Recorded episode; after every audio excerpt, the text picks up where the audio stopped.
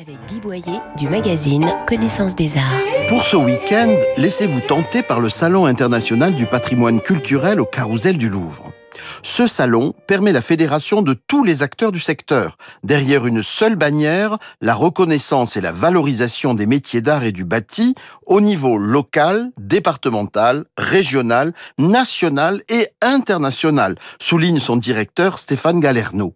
En effet, on y croise aussi bien des ateliers comme Arcoa Puto spécialisé dans la restauration de peinture ou Dauphard à Tours, excellent pour les papiers peints, que des associations, des institutions ou des chambres de métiers. Cette année, le thème est la transmission avec une exposition sur le patrimoine durable et plus de 40 conférences. Notre coup de cœur va à l'atelier Fond et Romani pour leur textile monochrome hybride utilisant la technique de la savonnerie. Les deux lissières ont d'ailleurs reçu cette année le prix de la jeune création métier d'art. Le Salon du patrimoine culturel a lieu au Carrousel du Louvre jusqu'au 5 novembre. Retrouvez toute l'actualité culturelle dans le magazine Connaissance des Arts, disponible chaque mois chez votre marchand de journaux.